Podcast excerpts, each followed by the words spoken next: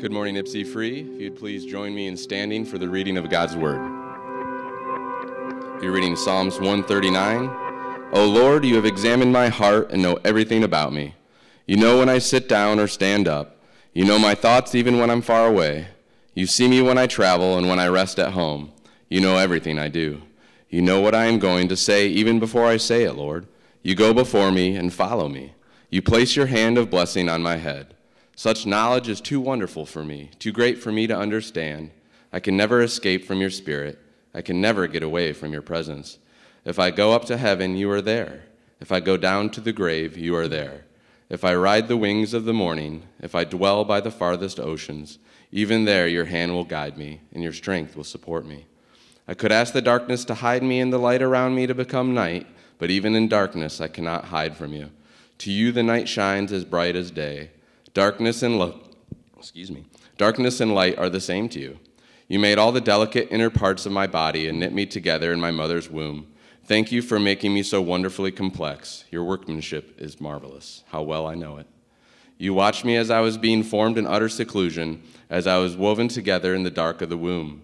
You saw me before I was born. Every day of my life was recorded in your book. Every moment was laid out before a single day had passed. How precious are your thoughts about me, O God. They cannot be numbered. I can't even count them. They outnumber the grains of sand. And when I wake up, you are still with me. O oh God, if only you would destroy the wicked. Get out of my life, you murderers. They blaspheme you. Your enemies misuse your name. O oh Lord, shouldn't I hate those who hate you? Shouldn't I despise those who oppose you? Yes, I hate them with total hatred, for your enemies are my enemies. Search me, O God, and know my heart. Test me and know my anxious thoughts. Point out anything in me that offends you and lead me along the path of everlasting life. You may be seated. Well, thanks, Peter, for helping us into our passage, one of my favorite Psalms of all, of David's. It's a wonderful way to honor the Lord by reading it together and standing to do that.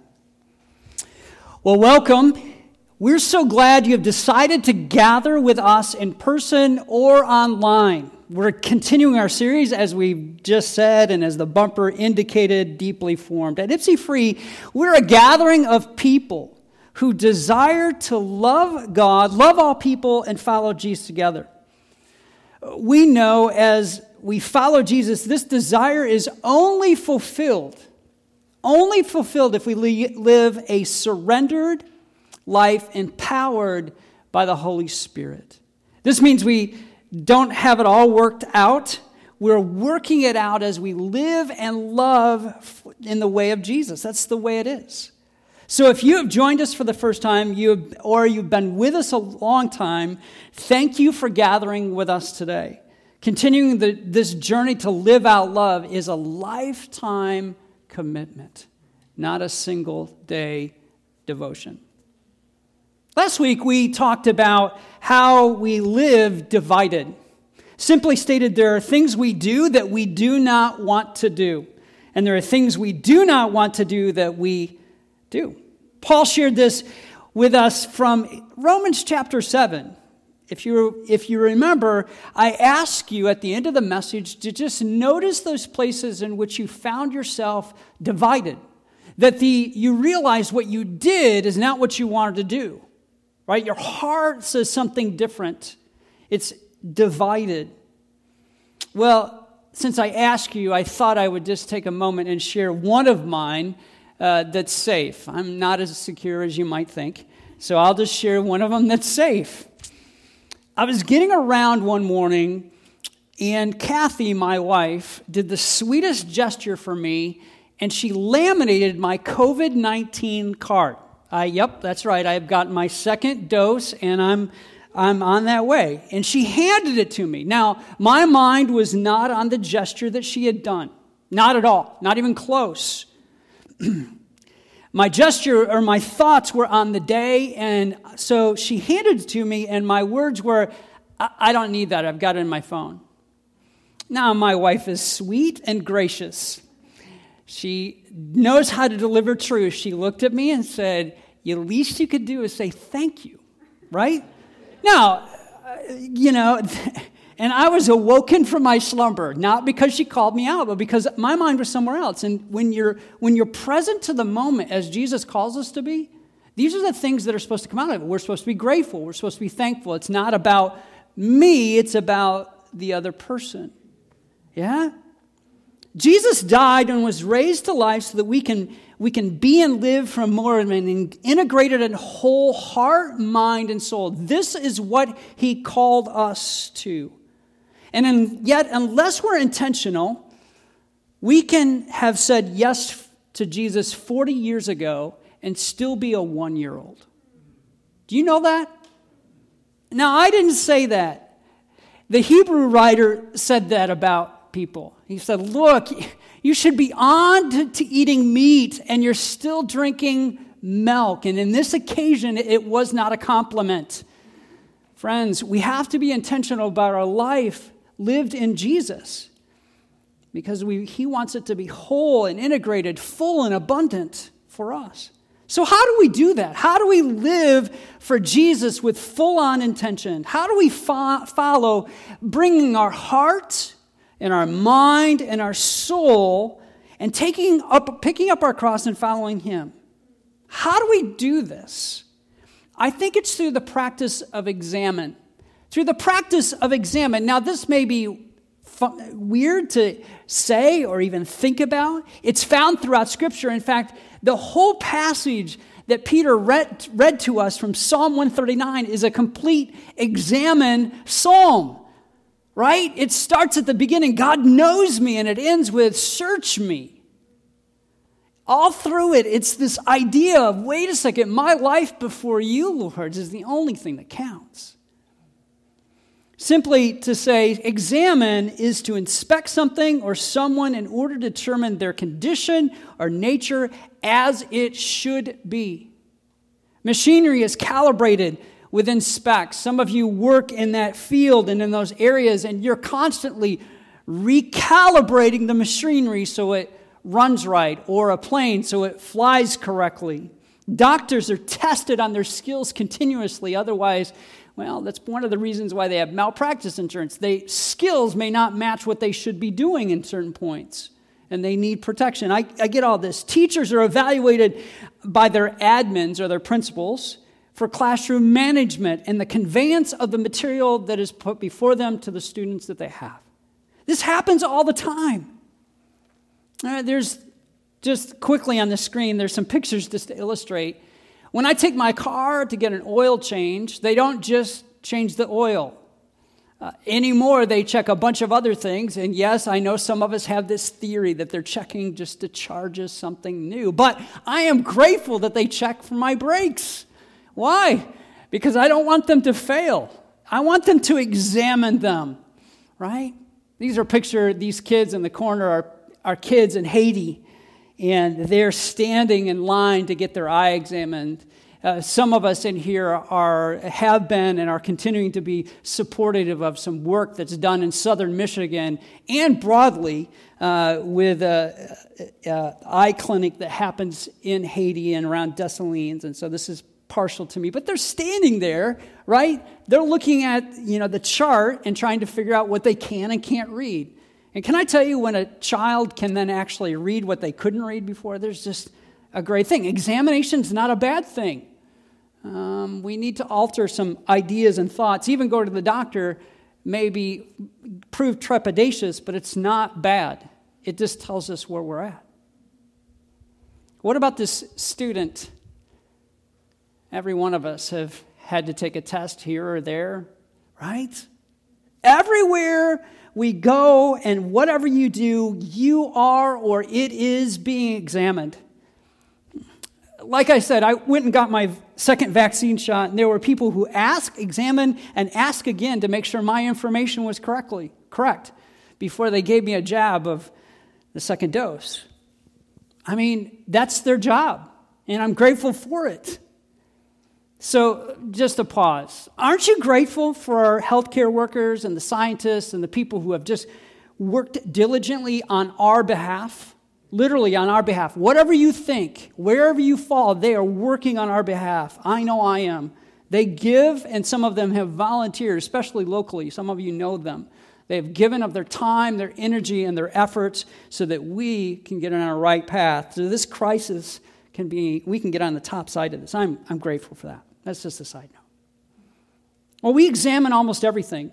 Some things with greater diligence than other things, right? So, the new car with the new car sheen, how many times do you walk around the car to make sure that somebody hasn't bumped it or nicked it or you, draw, you, you park somewhere else? I mean, we examine things with, with great diligence if they're very close to us. And some of those things that we ex- inspect are just things. But there are things that we inspect that are far more important that we do not spend the time or the energy or the effort to inspect and examine with the Lord's help. Can I just tell you what they are? It's your heart, it's your mind, and it's your soul. We spend far more time inspecting things outside of ourselves and allowing, taking the time to join with the Holy Spirit in inspecting and examining our own hearts and our own mind and our own soul. We know this is the case, right? We, we know this. Why do we lean into that? Why is it that we tend to lean away from taking the time to just sit still and kind of evaluate, to examine our heart, mind, and soul? I think it's this. At least it is for me, and you can evaluate what it would be for you. In our culture that we live in, in the communities that we're a part of, even in the families we're a part of, we're conditioned to applause and performance. We're conditioned to applause and performance, and those are external things, right?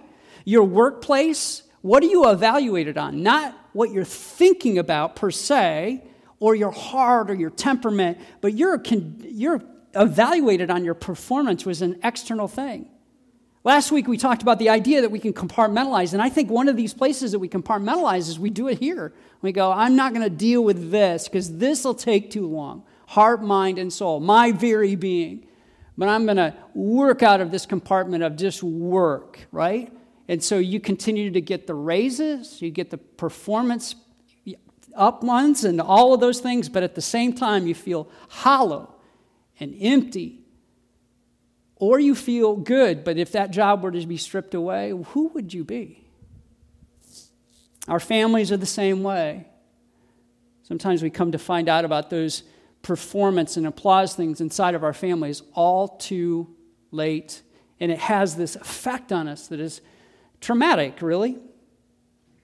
I mean, when we're evaluated based on how many A's we bring home, or how good we do at work, or how many children we have, or any, any one of those things. Those aren't our heart, mind, and soul. They really aren't. School does the same things, right? We talked about this. Things, whether you have a house, a car, clothing, technology, we're all being pushed into these areas of applause and performance based on the cultural things. Now, the crazy thing is that we are not thinking if we're caught into that even inside the church, even as followers, we're not thinking clearly that the culture that created this is not benign. It's the evil one who's behind it. Remember Ephesians. We're told by Paul that it's against not against flesh and blood, it's not against the things, but it's against the powers and principalities of, of, the, of, the, of the air, right? Of, of the worlds beyond that are behind it. And they're the ones, it is he, he and his dominion it's demons that are trying to make our pace and our performance and our applause the thing that we're looking for. It's just not easy to turn this off, even if you're a follower of Jesus. It just is not. In fact, Jesus told those who would follow to follow, take up his cross, take up hit their our cross and follow him. If you don't do this, otherwise you'll gain the whole world and you'll lose your soul. Jesus himself was tempted in these very ways. These were his temptations, they're ours. I was in a, another conversation, a better conversation with my beautiful wife the other day, and she stated that she does not think most people think about their soul at all, even that they may even have one. Her reasoning, she said, just look at the way people live. If they really thought that they had a soul, they would probably live differently. They would groom themselves in a different way for a forever life.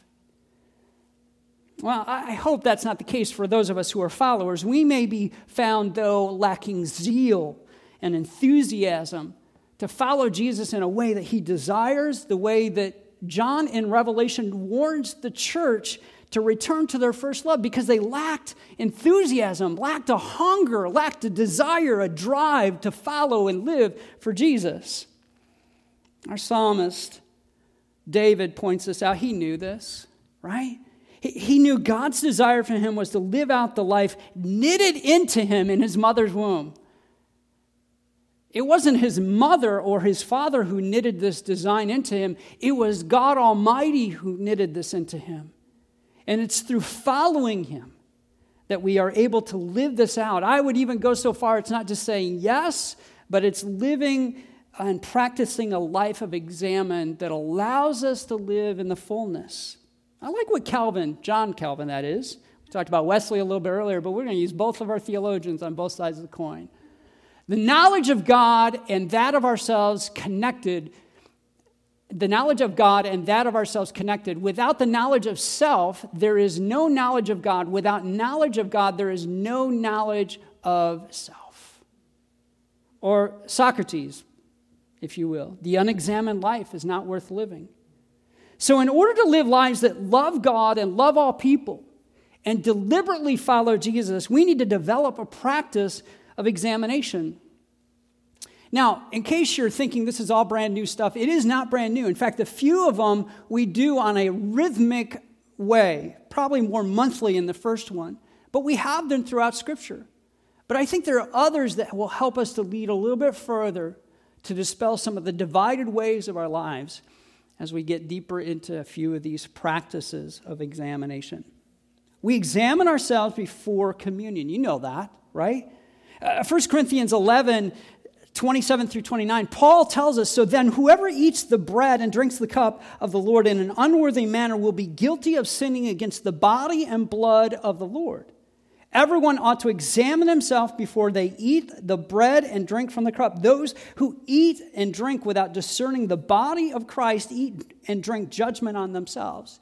Now, there are multiple things that are happening in Corinthians, but one, there are several timeless truths that are pointed out in this that we need to continue in this day. One, the practice of communion for followers of Jesus is not optional, it is essential to our followership and that we need to be practicing and participating in the sacrament when it's offered. It's to be, it's to be taken in keeping to the call of holiness and wholeness, this integrated life. When we eat and drink, we do not drink to only get the forgiveness in those moments, but that we are forgiven whenever we ask. I mean, this is the cool thing. Whenever we ask Jesus for forgiveness, it is given because of what he did the symbol of the body, the bread, and the blood, uh, the cup. Jesus not only made this clear, or Paul not only makes this clear, but Jesus himself makes this clear, even in this in this understanding of coming to church, coming and taking and participating in communion or even together. He says if there's any relational rift that is needing to be made right, when it comes to the time that you're up there and the Lord shows it out, you're to leave that assembly. You're to leave that place and go and make it right immediately. God's desire is that our life is examined so when he spotlights something, he wants you to take care of it.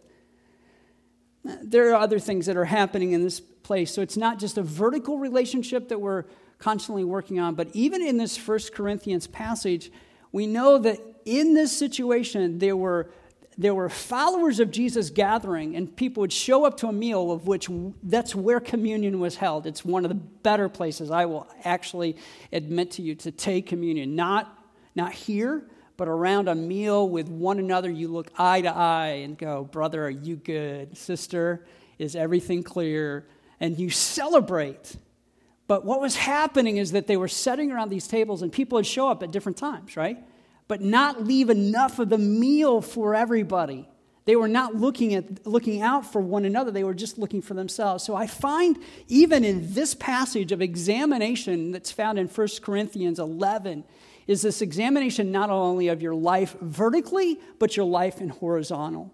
Are you looking out for yourself or are you looking out for others around you? We're called also to examine our faith. 2 Corinthians 13, 5, again, Paul says, Examine yourselves to see whether you are in the faith. Wow, those are charged words. And I know that depending on where you fall theologically, that seems to be pretty clear. Test yourselves. Do you not realize that Christ Jesus is in you, unless, of course, you failed the test?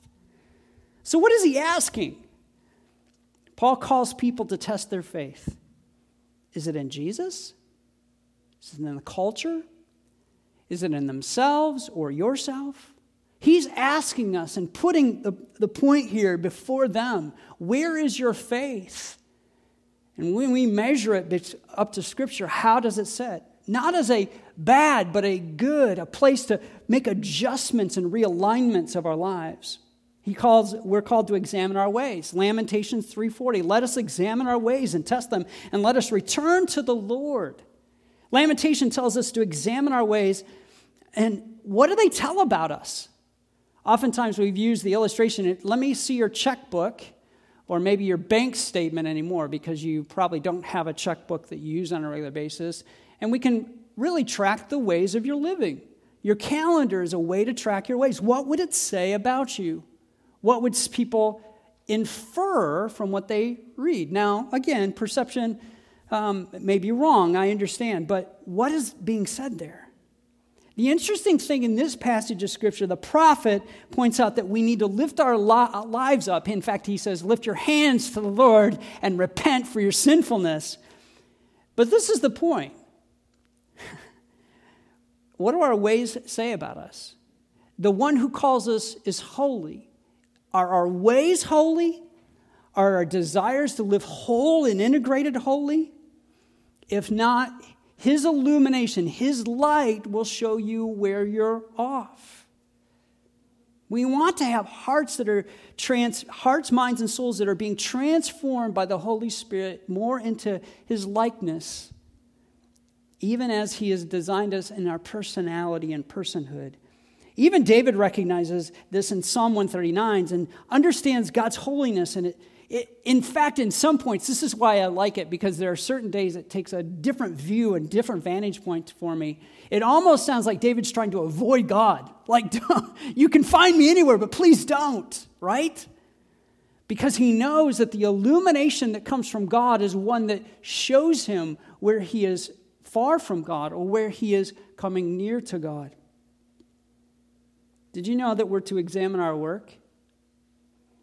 Galatians 6, 3 through 5 says this If you think you are too important to help someone, you are already fooling yourself. You're not that important. Pay careful attention to your own work, for then you will get satisfaction of a job well done.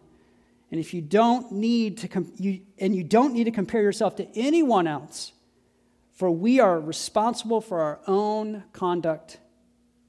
Uh, God wants us to, to do what we're called to do, not somebody else's work, not something else's position. He wants us to do it with faithfulness to what He's called us to be. The totality of our lives and all of these examinations are brought into the light in the reign of God's Lordship, and He is the only one we are accountable. Even when you're at work, I get it, your evaluation is going to come from a boss, but when you're living for the only one and only, your evaluation will go as the Lord wants your evaluation to go. Absolutely. Jesus brings the conversation of examination even further to us, right? As we, as we move through it, he not only talks about the externals of what we do, but he begins to move us to an internal mooring, this internal examination of who we are. In the Sermon on the Mount, he changes everything for us. Even in Judaism, he changes the what they would look externally at a person to the internal heart, mind, and soul. This is why our emphasis is there, not on what I can see, but on what you what the Lord's examination is of your heart, mind, and soul. And we see this shift. Peter knew this and got a hold of this. And in light of what we've been going through, and I know the conversation has been big on this, but we're we are to examine our anxiety. We examine our anxiety. 1 Peter 5 7 says, Give all your worries and cares to God, for he cares about you. It's talking about give your anxieties to him. I mean, no matter if they're ongoing or they're just they're there. Because God's desire is not for you to be found out. His desire is to, for you to be complete and integrated from the inside out. He wants you not to work out of this place of unsure, unfounded sand, right? Have you ever ran on the sand? Great workout, great workout, but it just continually sinks and moves. It's just constantly moving, and He wants to place you on Him and in Him, on the solid rock. Have you ever tried to make decisions while you're feeling anxious, worried, or fearful? Maybe you have made them and regretted them. That's exactly one of the reasons why He wants to cast all your cares, cast all your worries to Him. Let Him put you on solid footing we want God to examine us. Whatever is leaking out, let Him know of it. We examine our reactions too. Did you know that? James 3 5 says, Likewise, the tongue is a small part of the body, but it makes a great boast. Consider what a great forest is set on fire by a small spark. He's talking about a reaction. I have many of these that I'm caught in all the time, right? expressions that come from my mouth, reactions that are just somewhat automatic that need to be tempered by the Holy Spirit. Maybe you have some too, but maybe they're not just external, they're internal. You see somebody and you begin to already label them, right? You have these internal or external reactions. We examine our feelings. God has given us emotions, but He wants us to measure our feelings because our feelings are what we tend to act on or behave on. I mean, it's feelings aren't bad. Jesus wept. This is why I used this verse. He loved Lazarus. He didn't love the decay that came to him because of death. I think there are multiple reasons why Jesus wept. We have feelings, but we are to lift them and raise them and appropriate them as God would want us to. This last one, well, maybe you would go, What? Where does this come from? We examine our family of origin. Let me read to you a passage of scripture and then kind of explain why we we would want to examine this. While Jesus was ta- talking to the crowd, his mother and brother stood outside, wanting to speak to him. Someone told him, Your mother and brothers are standing outside, wanting to speak to you. He replied to them, Who is my mother and who are my brothers?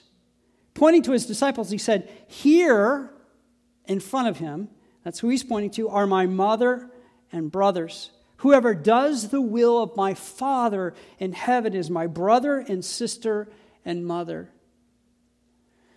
Now, we've talked about this a few times in the past, but if we were to jump into this scene right here, you would hear a lot of gasp.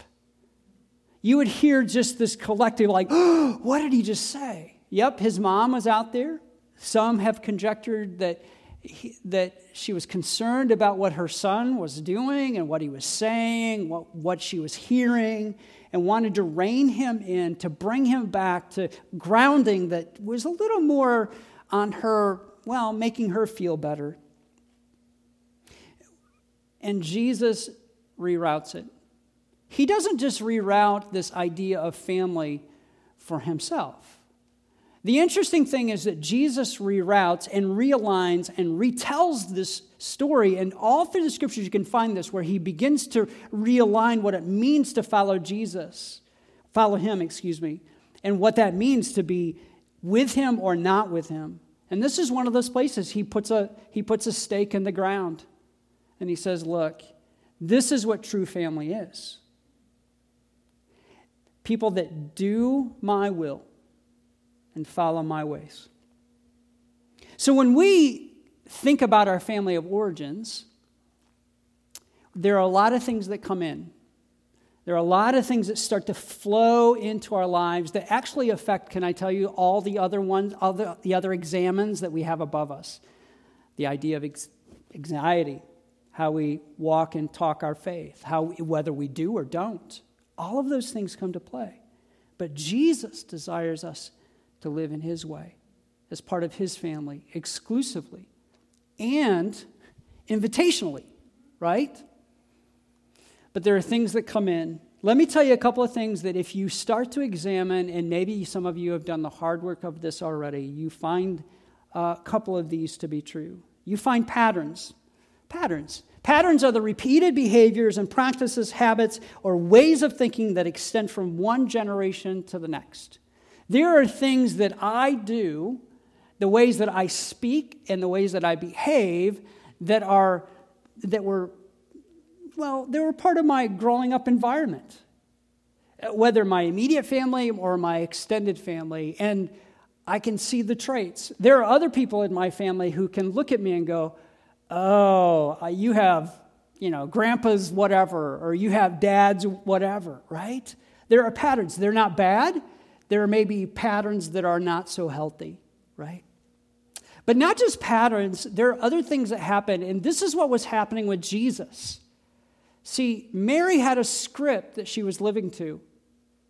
Uh, Mary had a, a script that she was living to. It's this the scripts are this messages we receive and roles we are given and the ways we believe we must live that have been handed down to us subconsciously interpret or subconsciously interpreted by us. I, I find this rather interesting because these are some of the things that we come we become awakened to as we probably get a little bit older. We get a little bit more removed from our family. Some of them are positive and some of them are negative, right? Uh, that we have. But Mary was attempting to get Jesus to live into her script. This was not the only place in Matthew 12, but we also see it in John, where she attempts to tell Jesus to do a miracle. Now, did Jesus do the miracle? He did the miracle. But his words back, were her, back to her were, Woman, this isn't my time. He was trying to get her to understand that her demands on him well, she can ask, but he had a different script, a different person he was living to. These can happen in our own families, right? We can have requests, we can have demands, there's scripts that we're supposed to live or live into. When we start to investigate and examine these scripts or patterns, and there's other aspects that come start coming through, we begin to realize wait a second, am I living the life that Jesus has called me to live ultimately? Am I living into my, the fullness of myself? Or am I living into what other people have scribed for me, whether it's culturally, in my workplace, in my families? Am I living the truest life that God has designed and desired for me? We have to ask the question so, if this is all that's going to come up, if God's going to illuminate potential places where I'm not living fully for Him, sin, brokenness, or patterns of my family that are pulling me not toward Jesus, but away from Jesus. And then there are patterns that pull, help us to pull us towards Jesus, right? Why do we do this? We do this for this reason to live in the grace and presence of God fully. We do this. We allow the fullness of our interior lives, our minds, our hearts, and our souls to come forward to live in the grace and presence of God because God is gracious with who we are. He wishes to make us, design us, create us, realign us, restore us into that because He desires us to live in greater freedom, not captivity, not in bondage, but He wishes to deliver us from the grave. He wants us to move from death to life. And He wants us to become a presence in all the world capable of greater peace and love for all. You see, the work that God does in us is not for us to kind of go, oh, I feel good. But the work he does in us is, I feel good and I want to liberate. I want to be part of the work that he liberates other people in. We work into his greater design for that. It's not to hibernate or isolate it, it's actually to be available. I won't even say to be, you know, some of us are introverts and extroverts, but it's to be available to God in all moments and all places so that He can use us. in the best way possible, in the way that life is truly abundant and truly fear.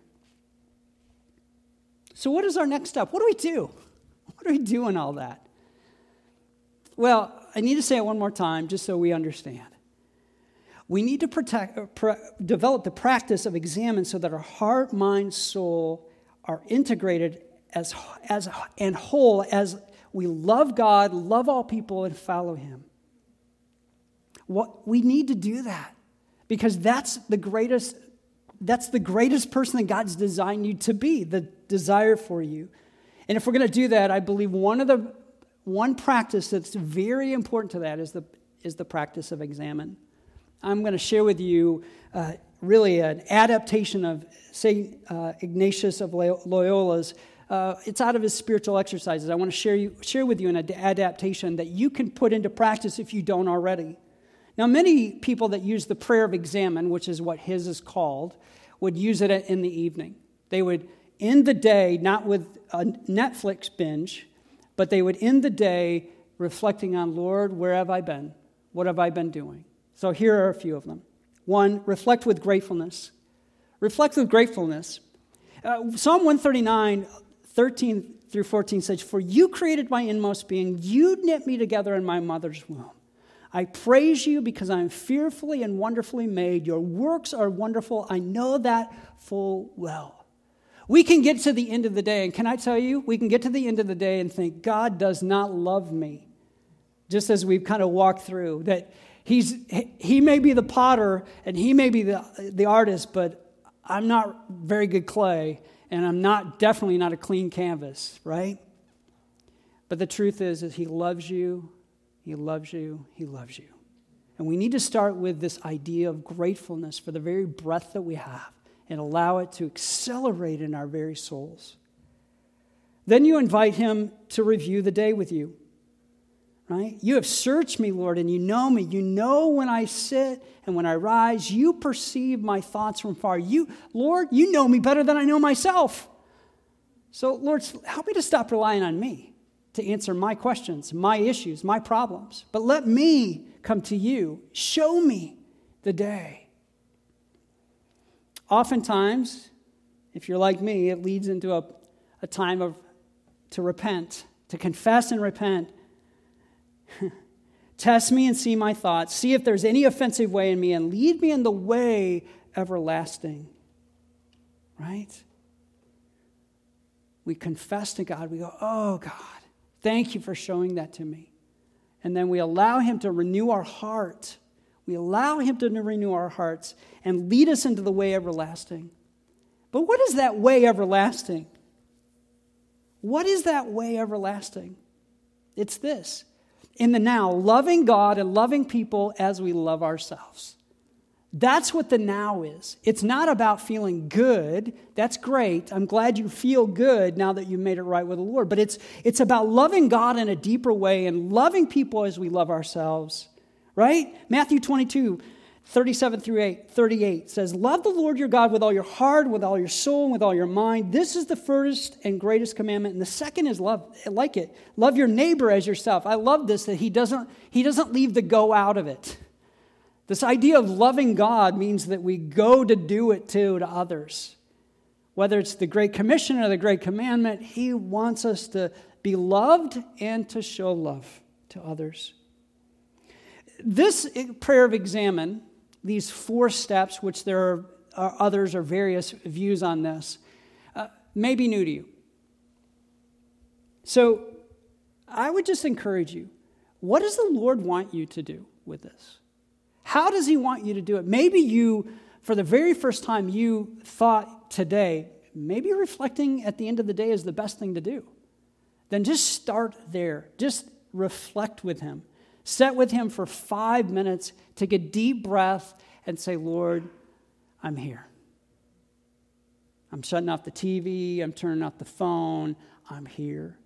But maybe this is, this is something you've seen before and you've been now nudged to another level. Just take it to the next level. Just set with Him without noise, without anything else, but allowing His voice to speak into you. Let's pray. Father God, I am grateful. I am grateful that you are my God, my Lord, and my Savior. You desire the very best from me. As David said, and David came to understand, I, you, you knitted me together in my mother's womb. I, wonderfully made because it's you, Lord. Lord, may that truth penetrate our hearts. And for those of us who are fearful about reflection, fearful about reviewing, fearful about repentance, fearful, Lord, about moving in this direction, Lord, would you speak? Would you bring a word of peace to those hearts? A peace that promises life, abundant life, calm in the midst of chaos and noise. Father, we desire your work to be done in us.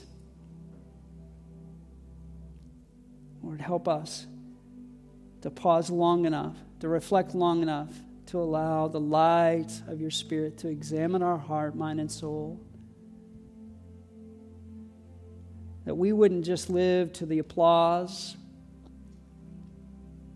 or the performance, or even the pace of the world around us, but that we would pause long enough to be able to hear your voice, recognize your voice of peace and love that desires us to take us to a deeper faith, a deeper way of living. Father, we surrender in these moments to you, asking you to do a work. We ask that Jesus' name would penetrate the darkness, penetrate those blockages in our hearts and our minds for you to do a great work in us in these moments. In Jesus' name, amen.